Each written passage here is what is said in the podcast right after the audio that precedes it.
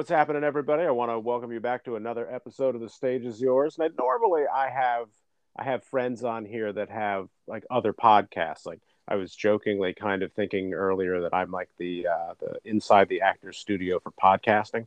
And uh, today, I got something a little bit different for you, though. I have a friend on here who not only has a quite popular TikTok channel, but she is also a homesteader and avid hiker, camper, canoeer, outdoorsy kind of person. Please welcome to the show from the TikTok channel Rosemary Grows. Rosemary, what's happening? Hello. What's happening? Not much, not much. Welcome to the show. Thank you for having me on. all my my cool friends. Yeah. well, you're very welcome. You're very welcome. Uh, all right. So on this show, I tend to do things a little bit out of order because, you know, why not? Um, and the theory I have is that by the time you get to the end of recording, uh, eh, nobody wants to plug their shit when they get to the end of a recording because they're already kind of tired from talking through the whole thing. And it's really hard to, to shift and be like, oh, yeah, by the way, here's some self promotion. So uh, I would like to start in the beginning now so please, if you have anything you want to plug, your TikTok channel, any of your socials, any kind of thing like that, go right ahead and plug it right now. Well, sure. I would like to plug my TikTok. It's um, the handle is rosemary underscore grows, and it is a chronicle of me um, doing a lot of experiments. Some of them are successful. There's um, it just uh, gardening, permaculture, organic gardening, um, homesteading, urban homesteading, rural homesteading, um, you know, stuff like that. Yeah, yeah, yeah. Uh, all right. So uh, for here, for us, uh, obviously, you would want to look up the How We Saw It Podcast Network Presents. It's an amazingly long title, but I had to do that because I have like four different shows that I squish into one banner, and uh, I'm like a I'm like a PBS like telethon drive basically. I have like 50 different things that I do. Uh, mm-hmm.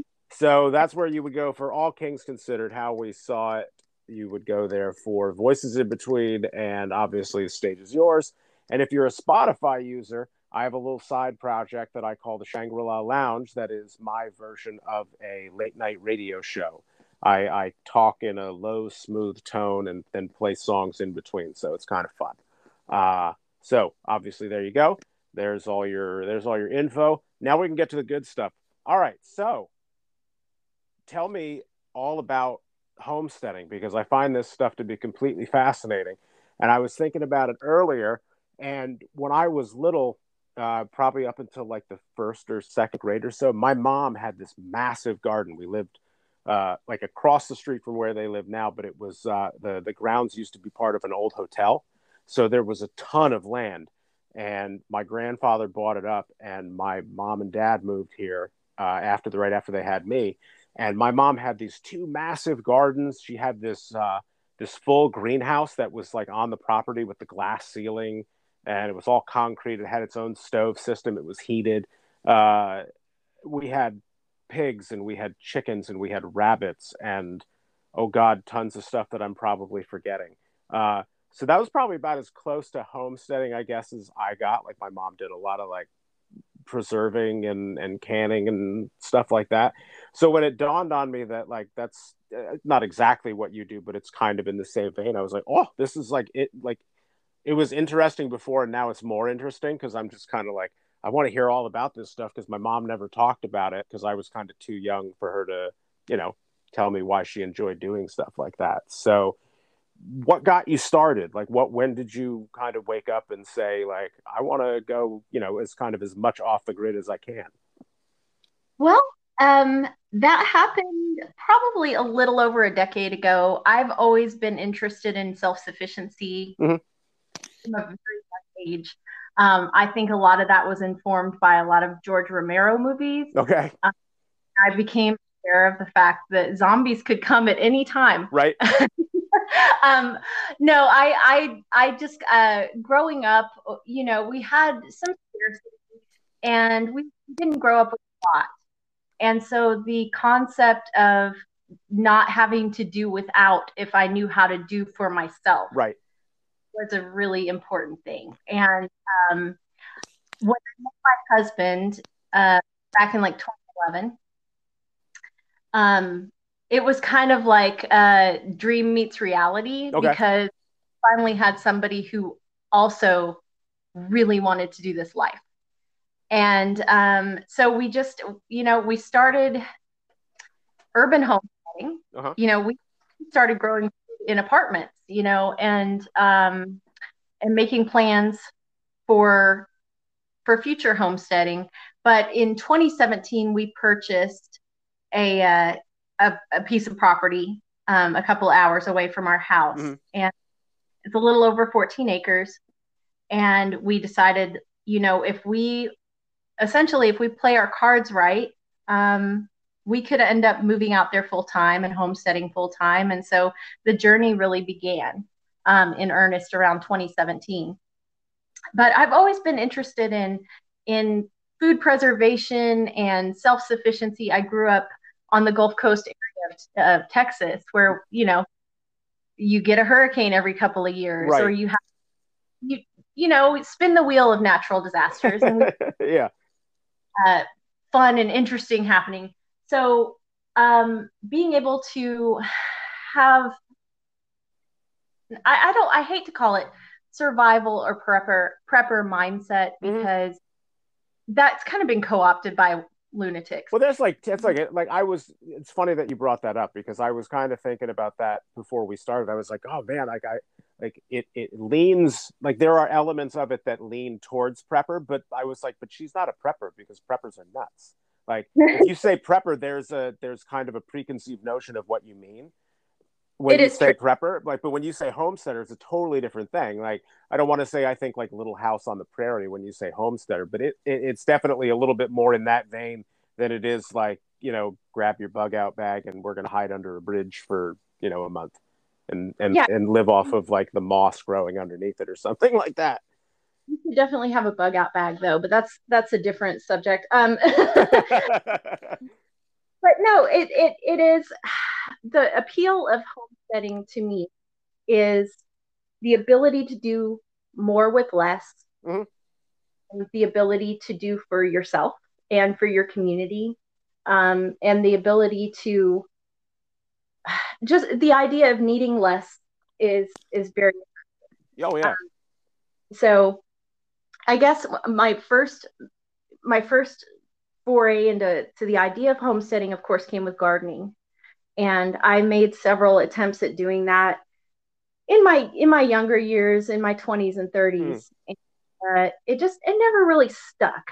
It never really came came together for me because i had you know i had stuff going on. Yeah. um but in after i got married and i i finally had a partner in crime so to speak Right. um, the whole the whole thing really did start to come together so as i've as i've progressed in my homesteading i've learned more about um, food preservation and permaculture principles and um, ways to really be a steward Mhm. of the instead of just putting stuff in to get stuff out so so that's kind of been my journey Okay.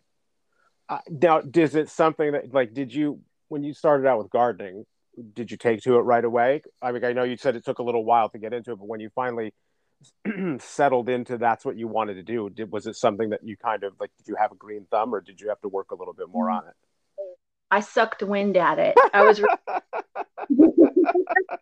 I was bad, and I I also had a very a crippling fear of failure. Okay.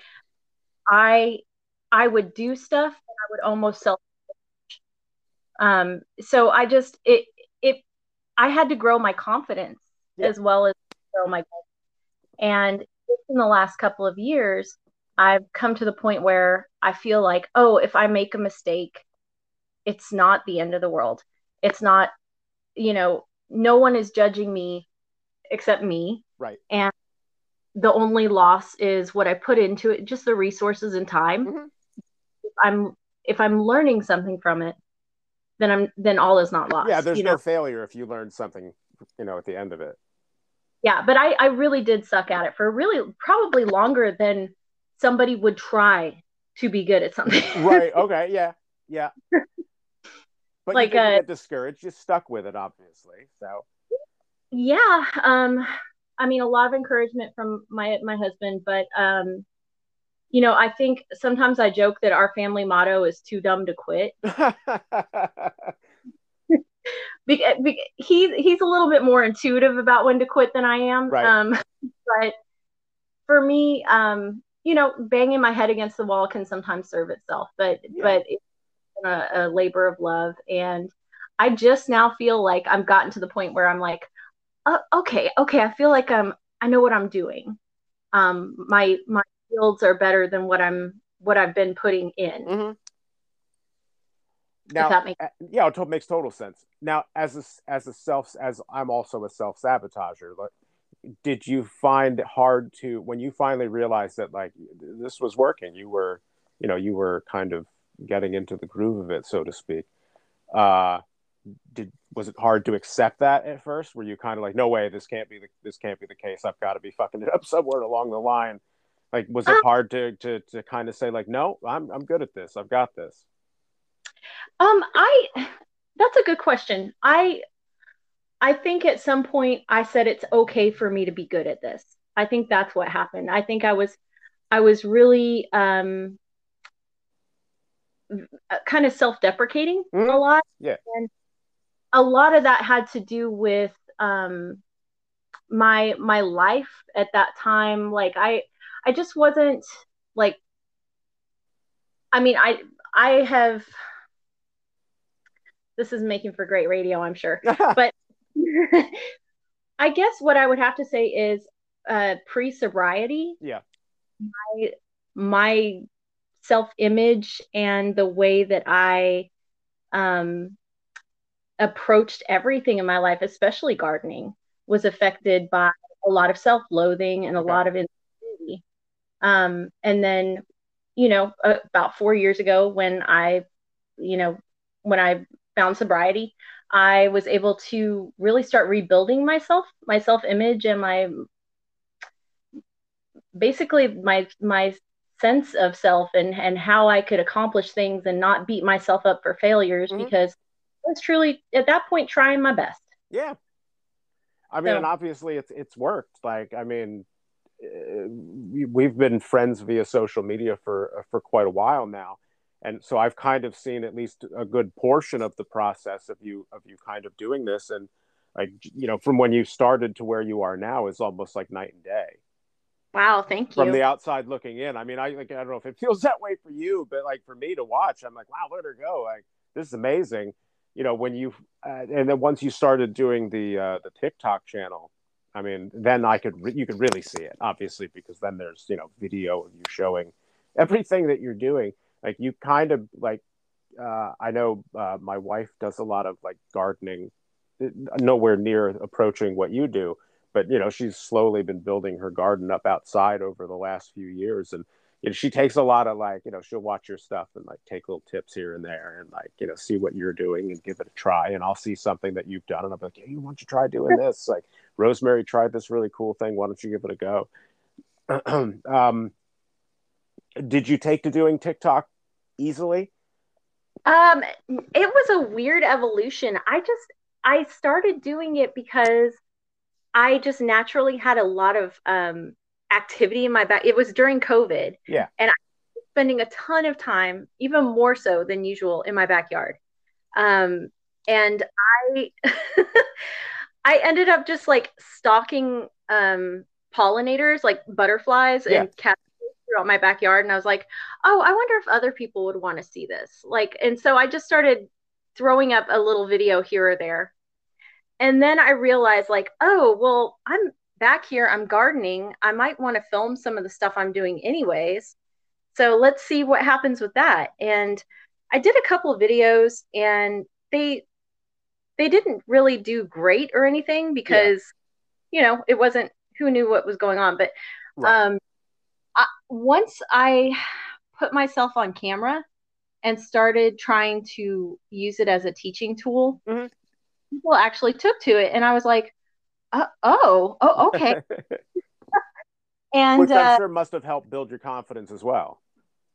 um, yeah, yeah. Actually, it normalized my feelings of inadequacy.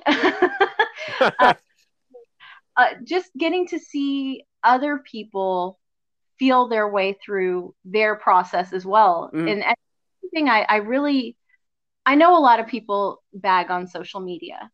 And to me, social media, Facebook, Twitter, whatever you want to use, to me, it's always just been a tool. It's however you use yeah. it. That's out of it. Yeah. And for me, the TikTok TikTok started to be like um, just a way to to connect with people in a way that I hadn't before. And seeing other people's process and seeing their failures and their successes. And I really gravitated towards gardeners who were kind of like chaos gardeners and garden goblins, kind of like me. Mm-hmm. Very not not so chaotic, but it, but having a process, doing what works for them. And I I decided like, oh, I can do that. Like if I'm just going to show what I'm doing, and then if anybody has any questions, they can ask me. Right. And that's all I have to do. I don't have to be a lifestyle blogger. I don't have to, you know, many most I'll say 90% of my TikToks are filled, filmed in my pajamas. Right. Um, and I have not brushed my hair. It's going to happen. But um, so once it became like that, I I really took to it, and I did I did enjoy it, and I've actually met in real life um, other gardeners and made real friends through the app, and that's awesome. And, yeah, so I actually hit uh, sixty thousand last week. I was so, just going to say I went to look, and I was like, "You're at sixty thousand followers now," so I would say that this is quite successful. It's yeah, thank you, and it's it's very rewarding when people tell me I have people message me because one of my passions is making making food more accessible to people. Right. Because I did grow up with some scarcity and I did grow up, you know, my mom did a great job working so hard to mm-hmm. make sure that you know what we had, but at the same time still rough at, at some points. And the idea of the idea of being able to help people with food scarcity has always been a passion of mine and the ability to do that now with a platform has been has been really cool. Right. And something I knew to articulate. Like I do want to do this, or this is something that's important to me, but but having people show interest and want to learn more and having those people reach out to me privately and say like oh i'm growing lettuce in my guest bedroom right now because you showed me how and i'm so appreciative like that's that makes me feel pretty good that's huge that's that's a big deal that's like you know i mean not everybody does it for for for decent reasons obviously i'm sure but like you know you starting all of this with the with the the idea of helping others be it like you know v- providing the food because you have so much of it growing or teaching them how to do it on their own i mean that that's huge that's not the kind of thing like they don't teach that stuff in school like you have to kind of seek out that that kind of information now so you willingly putting it out there with the intention of helping others is like the best reason to do anything. Well, thank you. Um, you know, it's not it's not completely altruistic. so, uh, you know, I did start on. I I really did start on the app because it was COVID. It was a weird time. You know, yeah. um, uh, interaction was a little bit limited, and you know, being able to have that connection was really important. It's important, and, yeah one of the things that I do I do like about social media is that um, you actually make connections. Like I'm, you're my friend. We're friends now. Mm-hmm. You know. um, I'm a big advocate for people meeting people through the internet. Like, yeah. don't listen to what your parents said. You should totally meet others on the internet. The, the majority of my friends uh, exist in my phone. Like mm-hmm. I haven't I haven't met a good ton of them, but like I've met a few here and there, but a good portion of my friends are, are you know like within my phone, like talking on Facebook or or something along that line. And like like you said, like when we grew up, our parents were like, well, you know, you can't trust anything anyone tells you on the internet. And now they're the ones that are basically sending around like, you know, if Facebook has no permission to take my photos and blah blah blah. like, yeah, you're yeah, you're right. You know, we definitely shouldn't trust anybody on the internet. Thanks for thanks for cluing us in. Well, I just I think it's funny that um, uh, you know, well, like Shelby, you know, Shel- obviously, yeah, yeah. for your show. Um, I re I reached out to her on Facebook because we were, you know, friends through social media, and but I, she had started her her podcast, and I basically just like cornered her on the internet, and I was like, "Hey, I really like your podcast. Let's be friends." And didn't, so, didn't the two of you just didn't you two meet recently? Like, yes, yeah, uh, she came to Texas um, for her podcast, yeah. and my husband and I went up there to meet her, and it was really cool. So, like, awesome. you know, if you make internet friends, you should meet them. That's yeah. You want to. if you have the opportunity, why waste it? Mm-hmm. So let's see, because I'm professional here and I have my notes right in front of me. Uh, all right. So obviously, the reaction to your TikTok has been really good, and you took to it fairly quickly. Do you think it would have been? Do you think it would have been something you necessarily tried had it not been for the pandemic? Ooh, I I don't know. I don't know because at that point I had really speaking of internet, like I had basically quit Facebook. I wasn't. That's right. Yeah. Doing a lot of social media, and I I don't know. That's a really good question because I I ne- I'm not even a selfie person. Like I right. I did put a lot of my photos online. I'm not that person who I ever felt like I didn't and that's fine for other people. That's totally no judgment here. But yeah, yeah, yeah. Uh, it would it just wasn't a part of my personality that I felt that. Yeah, you you weren't seeking validation in that way. Like you weren't looking to get your like you, know, come, you weren't you weren't looking for likes. Yeah, no, come like my cabbages. But um, yeah, it is um I don't know. I don't know if if the pandemic hadn't happened, would I have sought that as a as a resource? But um, it's just it's been a very interesting journey um, with meeting other people. I will say that if somebody has a hyper niche, like as far as a hobby or an interest, there that niche exists on a social media platform and you can find your people. Oh yeah, absolutely. Especially TikTok, I've noticed. Like if you want to find some kind of weird little hobby to get into, you can find it there. Weird. Like yeah, there's like so many facets to that app. I'm like, how did I how did I end up on sneaker talk? How did right? I end up engine rebuilding talk?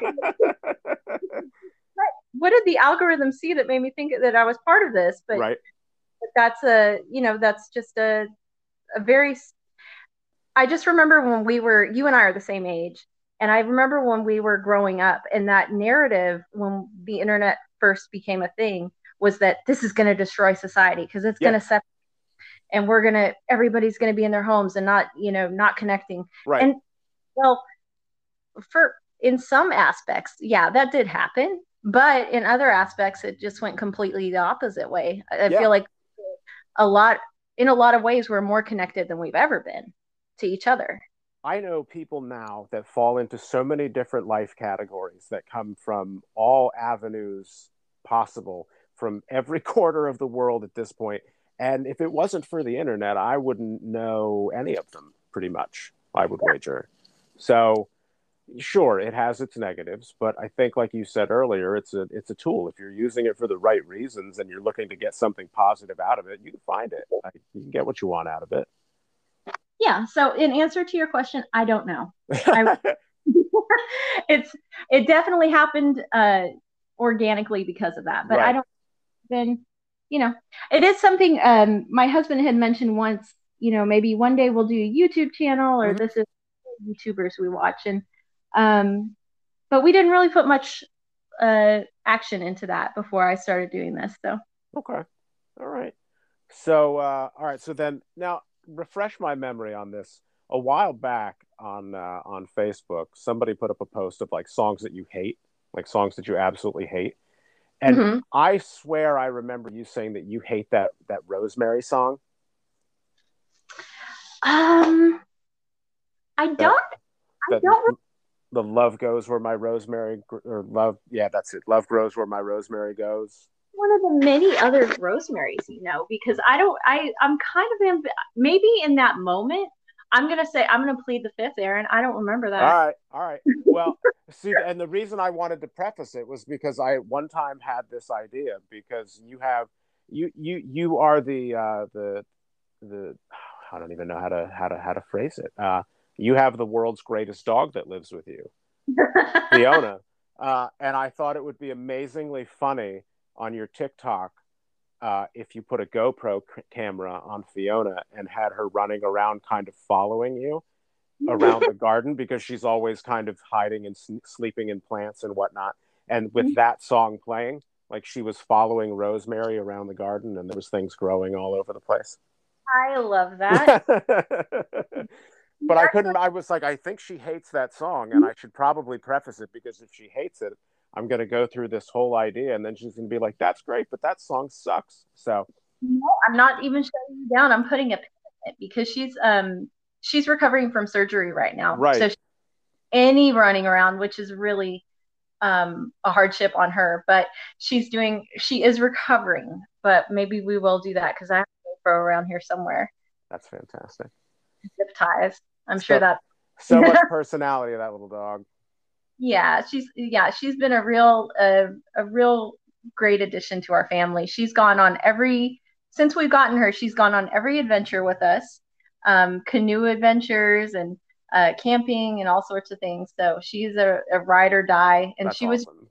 a little urchin that somebody grabbed off the literally grabbed off the street and we were able to to give her a different life so Now, did she take right to kind of adventuring with you, like, or was it kind of thing you had to like ease her in slowly?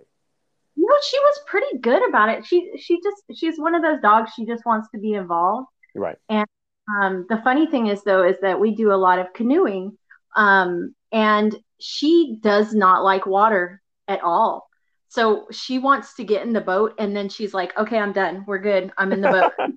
the boat's fine as long as it's nowhere near the water. Yeah, yeah. She we tried to do. I've tried different avenues of getting her okay with water. Yeah. and it's like a she she's like a cinder block she just she's a jack russell so she just has these weird little legs that Yeah. that do anything and then she just kind of starts to sink and i was like that's fine that's fine you've got a life jacket we're fine but gonna, yeah you're gonna be okay, baby. I promise. yeah she, um we were camping very recently and uh we had a river otter come into our camp and no. Yeah, it was the weirdest thing because it was out at our homestead property. I always say we're camping out there because we don't have a structure out there yet. Okay. So we went and we set up our base camp, and it's it's. I want to do a TikTok about it. I just haven't had the. Whenever we go out there, we're so busy working Yeah. that I don't. I don't film that much stuff on my actual home. Um, but I I want to I want to show our our setup because it's really cool. We've got these um, we've got tents and communications and cooking and all this other stuff. So, um, but we, Fiona and I were taking a nap a couple of months ago in the tent, and uh, we, my husband was somewhere else on the property, and she, I'm, I'm fast asleep, and then all of a sudden she starts to growl, and she's 11 pounds, and so like. I'm figuring like she's just she's got that little dog aggression. I'm like she's Yeah. probably a bird messing around out there or something. And I'm like, Fiona, go back to sleep. And she does not want to go back to sleep. She wants to keep growling. And I was like, fine, fine. We'll, we'll, I'll check on it. It's fine. I pop out of the tent and this black blur takes off. And I'm like, what in the world? Because it was so, it was like a cryptid moment. I was Right. like, I've never animal this shape. I know my animals. And uh, it took off running.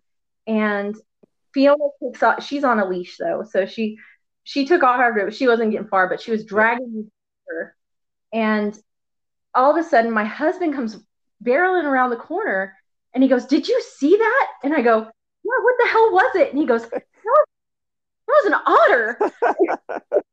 and I was like, "What the hell? We don't live near a river. We don't. We there's like a little lake back there." Yeah. Apparently we have well we have a, a little stream and and it had been during a drought and apparently it was just coming up to look for a different water source or something but apparently otters can get kind of aggressive so i stand by the fact that she saved my life i'm sure She might have. I mean, you never know. You could have stuck your face out there and then boom, river otter. Now you've been bit or something. Yeah, so she's down for the adventure for sure She's your Bonnie and Clyde. All right. So then, uh, well, I mean, you know, we're, we're talking about it. So tell me more about uh, like you you you love to hike, you love to canoe, you love to camp. Like give me give me adventure stories. I want to hear I want to hear all the the nitty gritty of uh, like it's the kind of thing that I love. I love an idea, but I don't know if I could ever do it. Yeah. I'm, I'm, a little too I'm a little too pampered. Like the, the beard would throw people off. They'd be like, "Look at that out, outdoorsy son of a bitch," and I am hundred percent not that guy. So out of the club for the outdoors club because they have a they have facial hair like that. go, Aaron. But um, yeah, no, uh, I like to hike. I like to canoe. Um, hiking usually hiking involves like a multi-day backcountry trip. Right. So everything that you can carry is on your back. Um, recently, the only exception to that has been going out to Utah, mm-hmm. um, hiking out in the desert. I am of the flatlands here on the Gulf Coast of Texas. Um, I, you know, it was a beautiful trip. We went to Canyonlands um, and Needles, and um, it was a, just a surreal landscape out in Utah. But uh, we did have to keep going back to our vehicle to get water because, I mean, you've got to keep guzzling water out there. So that was that was the only time that we haven't just like said goodbye to our vehicle and hoped it was there right when we got. Right. You hope for yeah was it um, was it intimidating i mean that's got to be like that's a totally different kind of hike than necessarily like you said packing everything onto your back where you know you're not going to have to drink a gallon of water every couple of hours maybe but like absolutely. was it was it the kind of thing where you were like oh shit like this is a whole new level for us yes it, well for me it was I, I can't speak for jason but um it was as soon as we drove into canyonlands mm-hmm. and we drove park and i saw those the the these ginormous rock spires and these valleys and peaks and all of these things i immediately and i'm i'm an avid hiker. I'm going to toot my own horn a little bit here. I'm i'm pretty capable. Right. Got the yips so bad. I was so scared. I was terrified and that first day hiking was was bad. Like it wasn't good. It was bad. It was just like we got a little bit lost because we weren't used to hiking with cairns, you know, where they have those piles and that kind of directs you where to go. And it wasn't like we didn't get fatally lost. Like we were we were just off by a couple of hundred yards right. from the But it probably felt like miles in your head. Oh, I was just like there were these giant boulders I was trying to shimmy up and like I was starfished out on and right. like nobody you're not supposed to go up this way, but we like forced our way up there and then the trail is like uh, 20 yards below us and people are walking on it and somebody turned around and looked up at us and goes how, how did you get up there and we're like no. So that first day for me was hard but after that i kind of had to reframe my thinking and i was like i'm not going to die out here. This is just different you know this is just different hiking and it'll be fine. And it was fine. It was absolutely beautiful and it was the most um, intense technical hiking I've ever done because it was like rock scrambles and they have like um, staircases like built into the sides of like cliff faces that you have to like kind of back down. It was a little bit scary, but it was really cool. So Utah was definitely, if anybody has a chance to go hiking in Utah, I would definitely recommend that. It's very beautiful.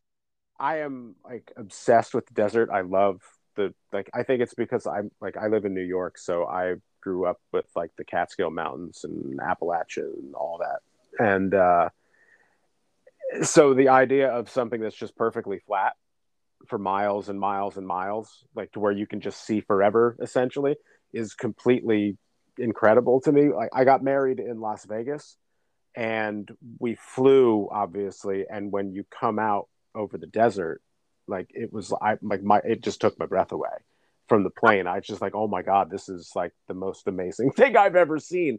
So so I have to assume to a certain extent, like like some of those views that you were seeing out there are like kind of like the what you would classify as like some life changing stuff.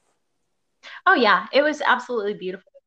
You know it, but it's so funny. You can go to the desert in this country, and then you can go up to like where you're at. Like we just we've done um, a canoe trip, or I've done I say we because my husband goes with me all the time. So I'm not speaking of myself in plural, by right. the way.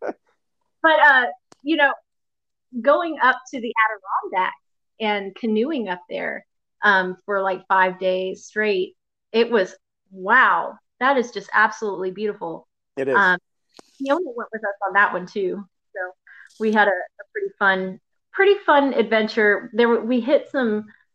I did think I was going to die at one point during that trip. If, if I if I don't think I'm going to die at least at once on it wasn't on, any good. Yeah.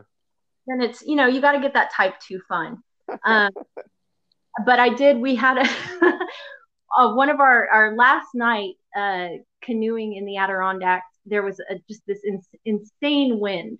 Like people were coming off of the lake, and because all the you know for the people who don't know, the Adirondacks, the lakes are basically chained together up there. There's just hundreds of lakes. Yeah. You can access them, and then you go you know from lake to lake in these boats in your canoe, and uh, we this intense wind was blowing and people were just coming off the lake. They were like, no, that's there's white caps out there. That's crazy. But we had to go. Like when you plan these trips and you're like, well, this night we're staying here and this night we're staying here. Right. You back by, you know, because you get permits and stuff like that anyway. Um we were just like, let's just wait it out and see if uh if it gets better. So we just start on the water and it did not get better. Our little Kevlar canoe is being pushed around, and so like we just beached it on another another part of the the lake, uh, like a little uh, peninsula or island or something, and it just this little island or whatever it was, it was it felt super haunted. Okay. Like when we got and it's like the middle of the day, it's like a super sunny day, but all of those um the campsites up there and all on all of the lakes are serviced by state park service. Yeah. And so they're all very nice and very well kept. And it's like, good job, New York State. You did great. It was awesome. Um, but we got to this one little abandoned island. There's like a, a, a spider infested outhouse. Oh, God. no, no other stuff there. And then all of a sudden, we just walk up on a deer that's laying there dying, and we're like, oh we need, God. we need to go right now. yeah. Like if you could have picked a worse island, I don't know what would have been on it, but like, yeah, like sitting there on the shore waiting for the wind to die down because it was just like this super eerie feeling. And uh, I, I dubbed that island Anthrax Island. That's, that sounds appropriate. That's... So, but that was that was kind of a scary trip. We the wind did not die down, but we it kept just pushing us and it was very I, I think i had tears streaming down my face the whole time i was paddling. My arm almost fell off because i could only paddle on one side because oh. of and fiona's fine the whole time. She's just chilling on my backpack in the behind me on the seat. She's like crying? So wondering what you're wondering what you're so upset about. Mm-hmm. so things like that you're always going to have that's the thing it's like when i plan for backpacking adventures like that or canoe packing. Mm-hmm. mentally i always say like there's always going to be something like that that happens. Like there's always going to be it's never going to be a perfect weather the whole time. Right. Something weird that happens. And as long as you mentally say okay i'm fine with this. It's going to happen. And sometimes it might happen more than once. Then you can kind of relax and enjoy yourself i feel. So that makes sense. Yeah once you get it out of the way, it's it's kind of all you know, it's all good after that. So, yeah. It, uh, so you've been out like I mean, you're talking like you've been out in like like God's country essentially. Like it's like the middle of nowhere for a lot of these spots. Like have like you knew I was going to have to ask this eventually. Like, have you ever seen something you just literally can't explain, or heard some things that just scared the absolute hell out of you that that didn't end up being river otters? um, you know, honestly, I haven't really seen anything that gave me pause, uh, man made or otherwise. Mm-hmm. It's just like, like besides the island with the deer that was spooky, that was, yeah. like a circumstantial thing where yeah, was that was like, just a coincidence. Like, I did actually hiking though. I will say this one time, um, a few years back, I guess it was like 20, maybe 2016 I was on the Lone Star hiking trail, and that is uh, it's the longest contiguous trail in mm-hmm. Texas. It's about 100 miles. And I was hiking, and it started to rain. And I was hiking down this trail, and nobody was before me, and nobody was after me, and I was with my husband, um, so I wasn't by myself. But I came across. It was the weirdest thing. There was a fawn, like a little deer. Yeah. Uh, it was not. It was no longer with us. Um, to, and uh, it was on the trail, and it looked like it had just been born like a second before. Whoa. Completely clean, except it was 100. It was like bisected. It looked like it had been cut clean through the middle, Whoa. and the back part of it was missing. And I was like, "That's weird." is weird. Holy shit. That's a horrible story. I'm sorry you No, asked. no, no, no, no. That's like I love that stuff. Like, but that's like to walk up on that, I would have like been like, well, this was a this was a good hike. Time to get back to my car, I guess. Well, it was just weird because I was like, this does this seems so weird. It would have had to have been like somebody with like a laser though to like Right. I was like, this is so weird. Then your brain starts going nuts trying to figure out what what could have done it. Yeah. good. Mm. But you know that that trail is known to have a lot of famous Bigfoot activity. Really? Yes. So it's like right on the it's kind of like considered a little bit East Texasy a little bit, but um but that area there's a famous case of um uh some Bigfootologists, I'm not sure Uh-huh. what the term is, um going out there and getting attacked by a Bigfoot and stuff like that. So I mean, was it Bigfoot with a laser? I don't know, Aaron. I mean, that's worse, right? That's twice as terrifying. You know, Bigfoot in general is bad. You know, just walking up on him would be terrifying. But if he had a laser, shit. I mean, so I don't know. That was that was an unsettling thing, and that's the weird thing about like some of these things that happen out in the woods is like you're like, is this weird or is this just weird because I'm in the middle of the woods? right, right. And so, like, but I've done that trail by myself before, and I've never I for a lot, a lot of times I've been out there by myself, and I did the whole thing by myself, and I never felt unsafe. I never felt unsettled. I never felt um, in any sort of danger ever. Right. That one day with somebody else, I was like, this makes me feel weird and bad. Yeah, exactly. Right. You're by yourself, you're fine. Add Yeah. one more person and the weirdness starts. yeah, yeah. It was just so. but other than that, no. I did. The, I thought I saw a UFO once. Uh-huh. Out at my property, but um, so my husband and I were doing. I'm sorry, I keep saying it like my husband and I for every story. That's but fine. That's fine. He was. All, let's just imply that he's also there for most of these stories. Right. Um, so I was out there stargazing Mhm. and laying on my back in the field because we don't have Netflix out there. We don't have we don't have anything. So it's Right. like get in the tent or look at the stars, you know? So I was laying on my back in the field and I had my um, binoculars out. And I was just, I had my binoculars held up to my eyes and I was looking at the constellations because there's very little light pollution out there. You could see a whole lot just with binoculars. And all of a sudden, this glowing iridescent orb came floating across my field of view. And I was like, oh my gosh, what is that? Because it wasn't a satellite for sure. It wasn't. And I'm staring at it so intently. And then all of a sudden, I go blind. And that's because it was a lightning bug. And it apparently they stay iridescent when they're not blowing their butts out. And and I in between blowing its butt, uh, or however, whatever the technical term is. yeah.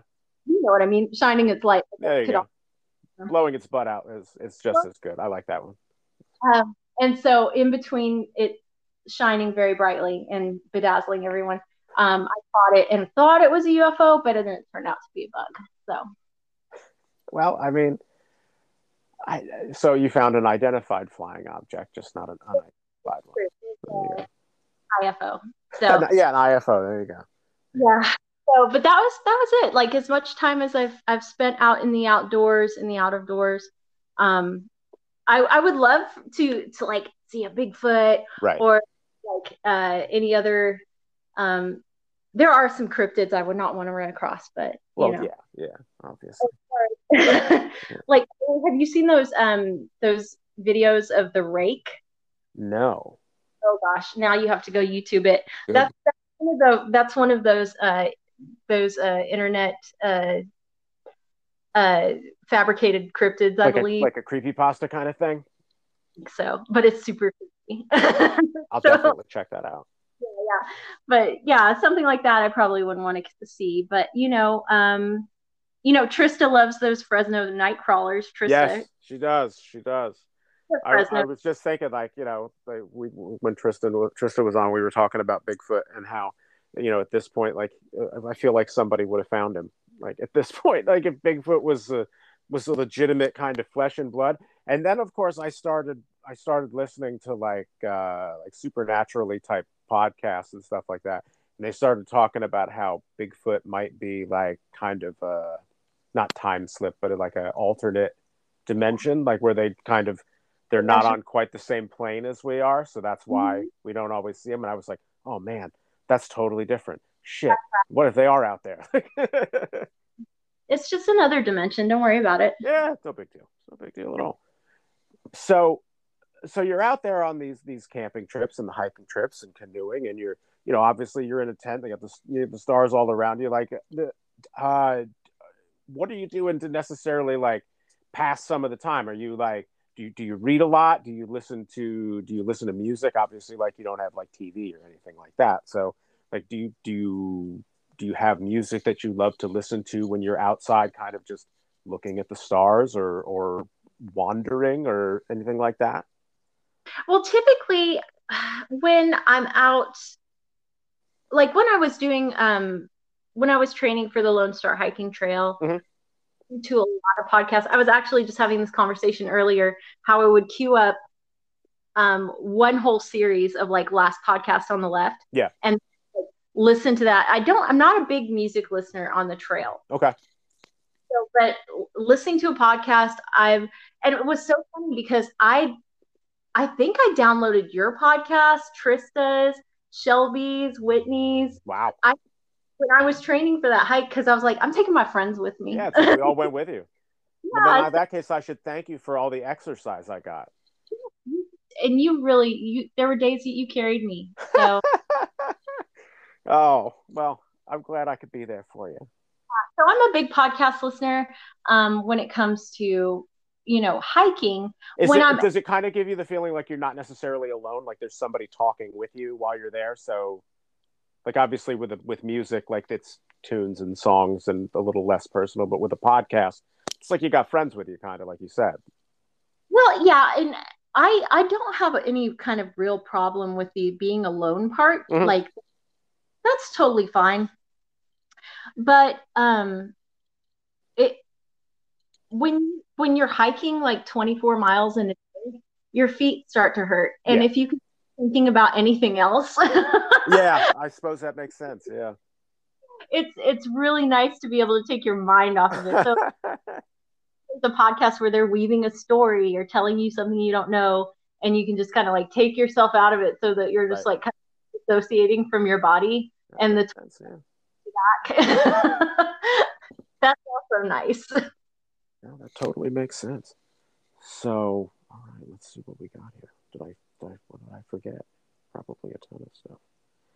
All right, so you know, I asked you what your I asked you what your favorite horror movie was before before we got going, and uh, I want you to know that your your answer of The Exorcist three made my wife about as happy as possible because she loves that movie. Like she And it- watches it at least th- three times a month. I would say like it's her it's her Sunday afternoon nap movie. Like she'll just put it on and sit in the recliner and just fall asleep. It's like comfort food. It's such a good movie. It is. It And- really is. It's funny because it's you don't think of a horror movie as soothing, but the presence of George C. Scott is very it's it's yeah. I totally get what you mean. Even when he's screaming. which Um, is which is which is my wife's favorite part. And like i do a i do an incredible george c. Scott impression that i'm not going to do here because i'll blow your eardrums out. But I, I i do like the george c. Scott from the exorcist 3 around the house. Like i'll yell like we're fine you know things like that. So she's you know she, it, the, the movie has a special place for her. So when I told her, like, yo, you're going to love this episode because Rosemary said that her favorite horror movie, aside from Predator, is The Exorcist 3. And she, her eyes just lit up like, oh, another one, another person that loves that movie. Like, it's got one of the best scares. Like when that, when that, when that woman comes across the hallway with the big shears, like when she's walking across the hallway after the nurse. That's one of the scariest damn scenes I've ever seen and they hit you before that jump scare with a mini jump scare. Yeah. And so then you're like, oh God, I got jump scared. And then you just let your guard down and oh, they just punch you right in the kidneys with yeah. that one. It's so good. And no matter and, how many times you see it, it still gets you. And it's not a very gory movie. No, not at all, really. All of the imply well, there I mean a little at the end, but it's like it's very like it's it's a very beautiful movie. It yeah. really is very pretty, and it, I was very shocked when I learned that um, William Peter Blatty, the guy who originally wrote Exorcist and, and Exorcist Three, um, he was the director, yeah. and I the only movie he directed, and I was like, "Damn, well done, sir." This seriously, yeah, like it's it's on such a it's in such a like a mishmash of a series. Like the first one is obviously like kind of iconic, but the second one, not so much.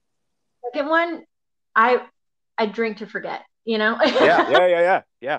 Like I don't think anymore, but showed me that I'd be tempted. Yeah. Um, you know, it's just it's not it's not good, and it's you know I know actually I think there was like some pushback when they found out that Linda Blair wasn't going to be in the third one, and let her go. It's yeah, fine. she doesn't need to. She doesn't need to at all. And in all honesty, like up until I would say within the last 10 years or so. Like she didn't even really want to talk about that movie. Like I would, we would, we would go to a lot of like horror conventions and stuff like that. And she would be a guest and I'd be like, Oh, I really want to go up to her. And the people that would work there that we were friends with would be like, you know, maybe don't like, she doesn't, she's kind of a, she's kind of a, a schmo about the exorcist. Like she kind of gets shitty when people bring it up. Like she wants to talk about other stuff. And I'm like, well, what other movies did she do? Like, like I like I'm not slagging on her career, but like if you're gonna go to a horror convention, like I, I if you're Linda Blair, you have to assume that nobody's coming up to you for much of anything else. She did that Leslie Nielsen movie, that repossessed movie. That's right, so she did. She did. Have some sense of humor about it, except not. I don't know. Yeah. But yeah, no, I just really like Exorcist Three. I I love George C. Scott. He's great. Um, I didn't realize I I recently rewatched it and um I didn't realize that Scott Wilson was also in it until I rewatched it, where um, Scott Wilson from uh, In Cold Blood and uh, The Walking Dead, he played yeah. Hershel. Oh yeah, that's right. Uh, I was like, oh my gosh, you, have been around, sir. You've been doing stuff for a long time. So, yeah. Brad Dourif and yep, Brad Dourif, and I think uh, is course, I'm forgetting his name. Jason Patric's father, the one who played Merrin and the not Merrin, the one that plays uh, the guy. Yeah, yeah, yeah. he's he's in it for a, at least a few minutes, I think.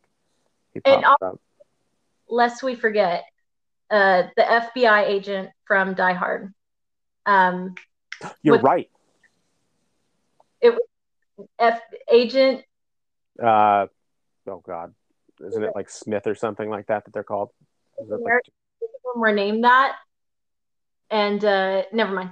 I just always love the line from Die Hard where uh, where the police chief is like, "Oh no, we're gonna have to get some more FBI guys." Yeah, yeah, yeah. it's like my favorite line. So. So then, as a fan, like, uh, do you now do you like the original as much as you like the third one? Yeah, no, the original is so scary though. Yeah. Like, feels so scary to me. Does like it, now, now since we're around the same, does it hold up for you still? When you watch the original? Does it still hold up? Yeah. Okay. Because yeah. I know a lot of uh, like one of the like it's like a double edged sword kind of thing. Like with with social media, is that a good portion of my friends are either in my age range or like you know younger, I guess. Um, the younger audiences tend to not like the original Exorcist as much as I anticipated they would. Like mm. you hear a lot of people that are like, "Ah, oh, it's just kind of '70s schlock and it's not scary," and I'm like, well, you're you're dumb. No, you're dumb. Like yeah. you know, it's a goddamn exorcist. no, I mean, I just it was. I don't know. For, I guess maybe for the same reasons that I liked Exorcist Three is that it's just so atmospheric and yeah. it's like, and it sucks you into this universe where these things are possible, and it's so, you know, it, the the the Catholic religious imagery is equal parts like beautiful and terrifying. Yeah, and, exactly.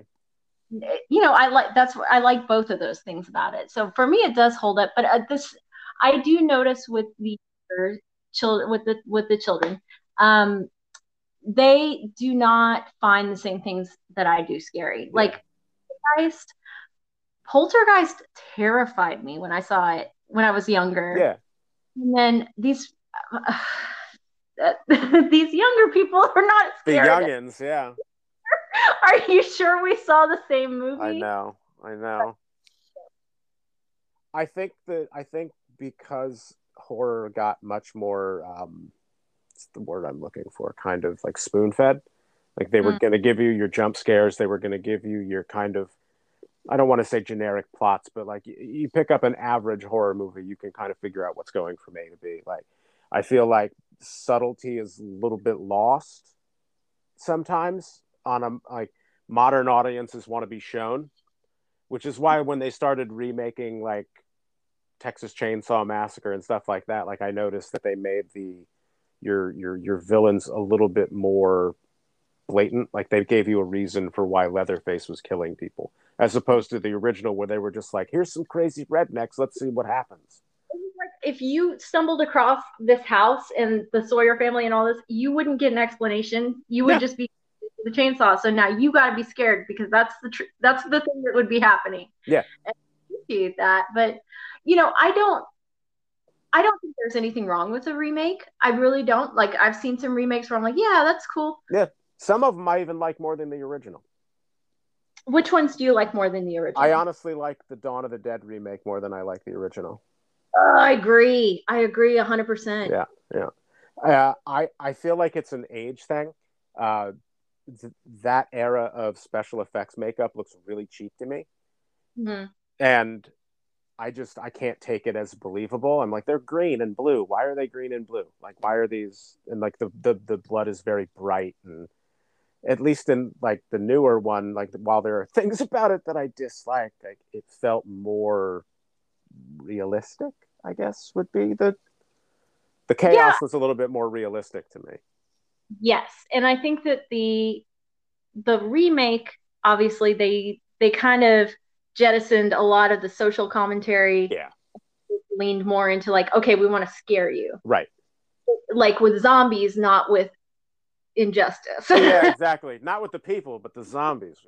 Yeah so it was you know it i i agree like if you want a straight up zombie movie that one was really good yeah agreed because i'm a big zombie fan i like them i feel like maybe that we need to give them a good five years to kind of cool off a little bit like we i think they went hard on zombies and they they went a little too far like everything became a zombie and then that kind of went into like everything being like a post-apocalyptic yeah. So I'm kind of like, all right, all right, I understand where you're going with that, but can we try something new? Anything different? Something? But with the post-apocalyptic stuff that they have going on because it's almost like Disneyfied. Yeah. And look, either make it super bleak or make it super utopian. Like I don't don't don't don't put it in the middle. Like don't Yeah, do yeah, it. yeah. You have to be one or the other. You got to commit to it that in and I don't know if I read this somewhere and it was noted it was it was brought to my attention or if I heard it somewhere, but there are several things, several several things that take place in po- post-apocalyptic shows and movies, like um, the absence of dogs. Right. Like they don't want to they don't want to breach that subject. I don't want them to. like I don't want to I don't want to think about what happens to our yeah, pets. Because you can kind of assume what occurred I guess. And then um, one one thing that I really love that I, I think I read this somewhere or I heard it was that um, you know how when they first started doing The Walking Dead, they were like, "Who's mowing the lawns? Right. Like, why are why is this grass so yeah, so maintained?" Yeah. I like I said, I either heard or read, and I don't know where this came from, but it tracks for me as a person who who deals in homesteading and permaculture mm-hmm. and would throw every lawnmower into an active volcano. um, that when they were doing test audiences for The Walking Dead, people were getting really stressed out by the concept of the overgrown lawns. Like really? it was too apocalyptic. It was too scary. That was the bridge too far. Good God. And I was just like, that actually tracks. Like the people that I talked to, I haven't mowed my backyard in a really long I don't remember when. Right. I really which I think is the coolest damn thing. Like when I saw that you had kind of let it reclaim and how you were getting all of these like pollinators and all of these like insects were coming back and they obviously they help your garden because that's what they do. Uh, I was like, man, not having to mow the lawn, that would be like shit, that would be like heaven. Like to never have to mow again would be amazing. Yeah, it's just but the pushback I get, especially even on my TikTok, like when I talk about not mowing or build building uh brush piles yeah. in my back for wildlife, people get very uncomfortable.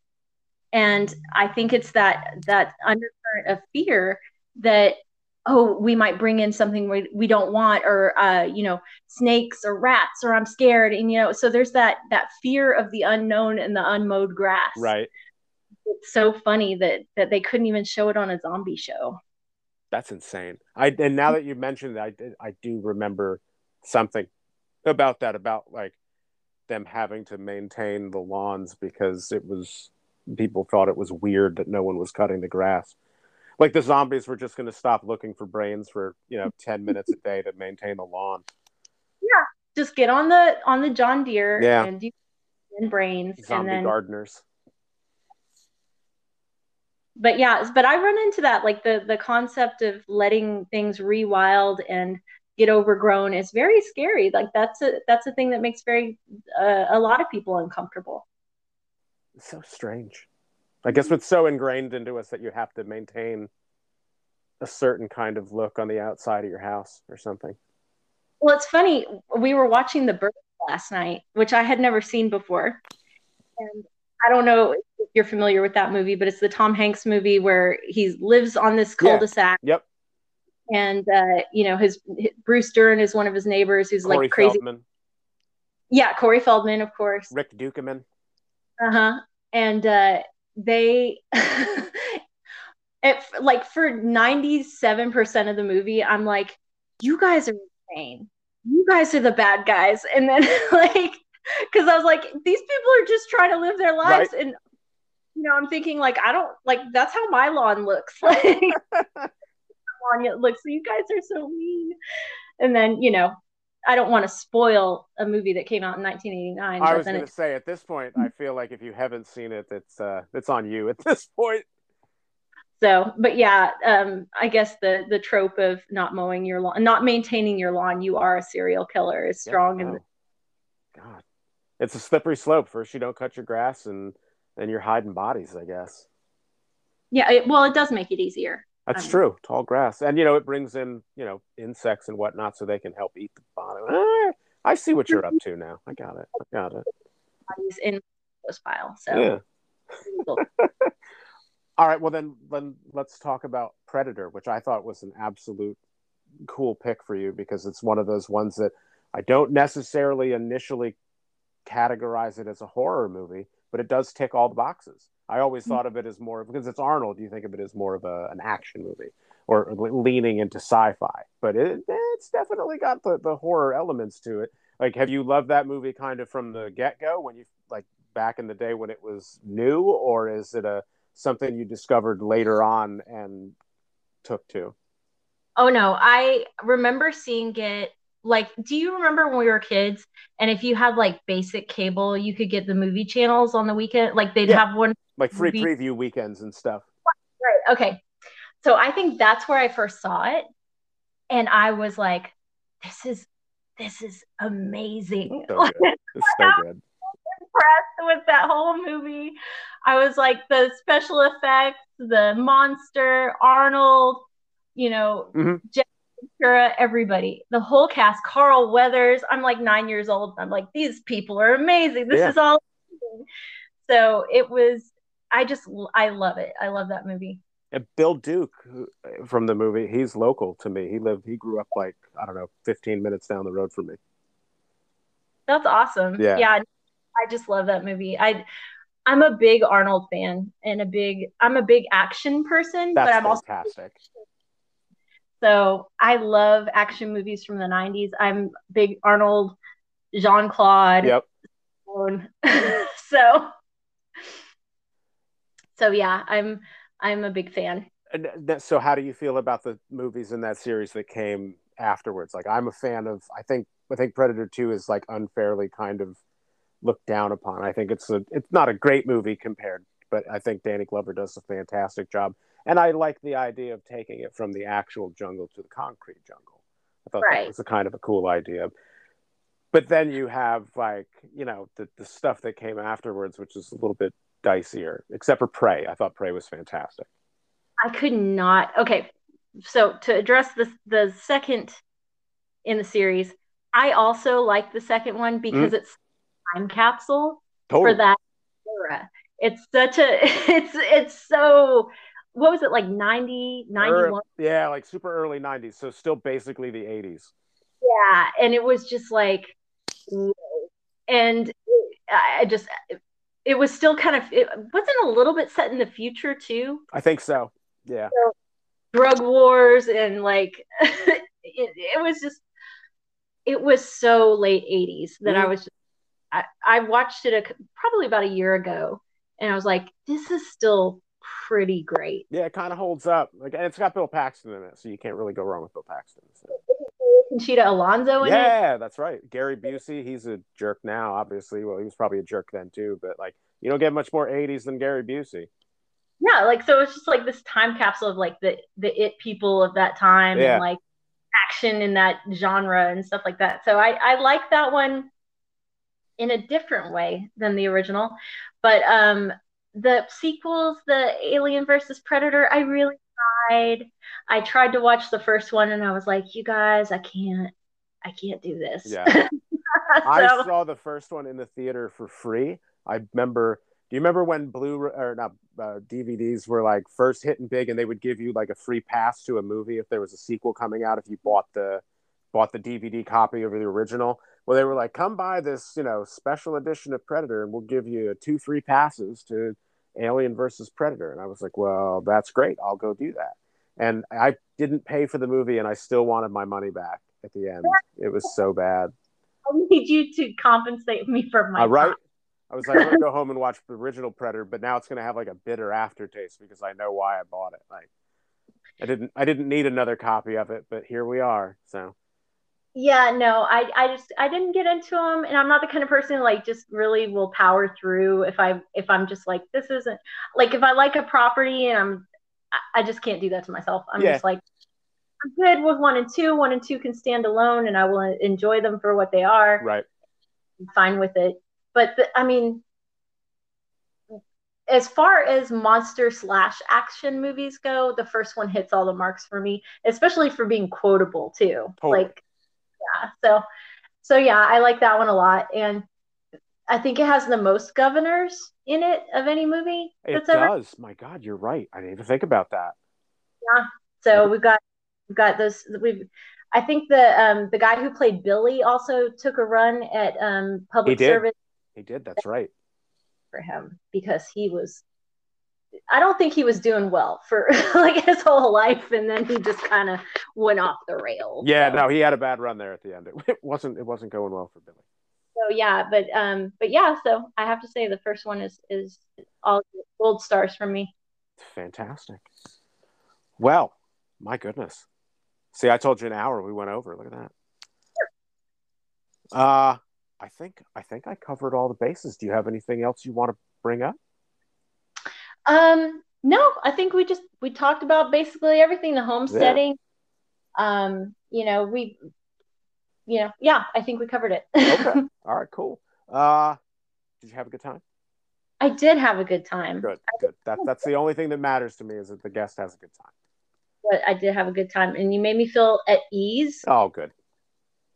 Good. Good. Well, you are uh, you are obviously welcome to come back anytime you want. You want to talk about action movies? I am always down to talk about action movies. Uh, friends, I hope you're still listening. Uh, this has been a this has been a damn fun episode. I had a good time. Uh, obviously, we gave you all of the plugs in the beginning. Uh, Rosemary underscore grows on TikTok. Go follow her page. Go like every single one of her videos. Uh, she does great stuff. Um, so, until next time, Rosemary, say goodnight to everybody, please. Good night to everybody, please. Later, y'all.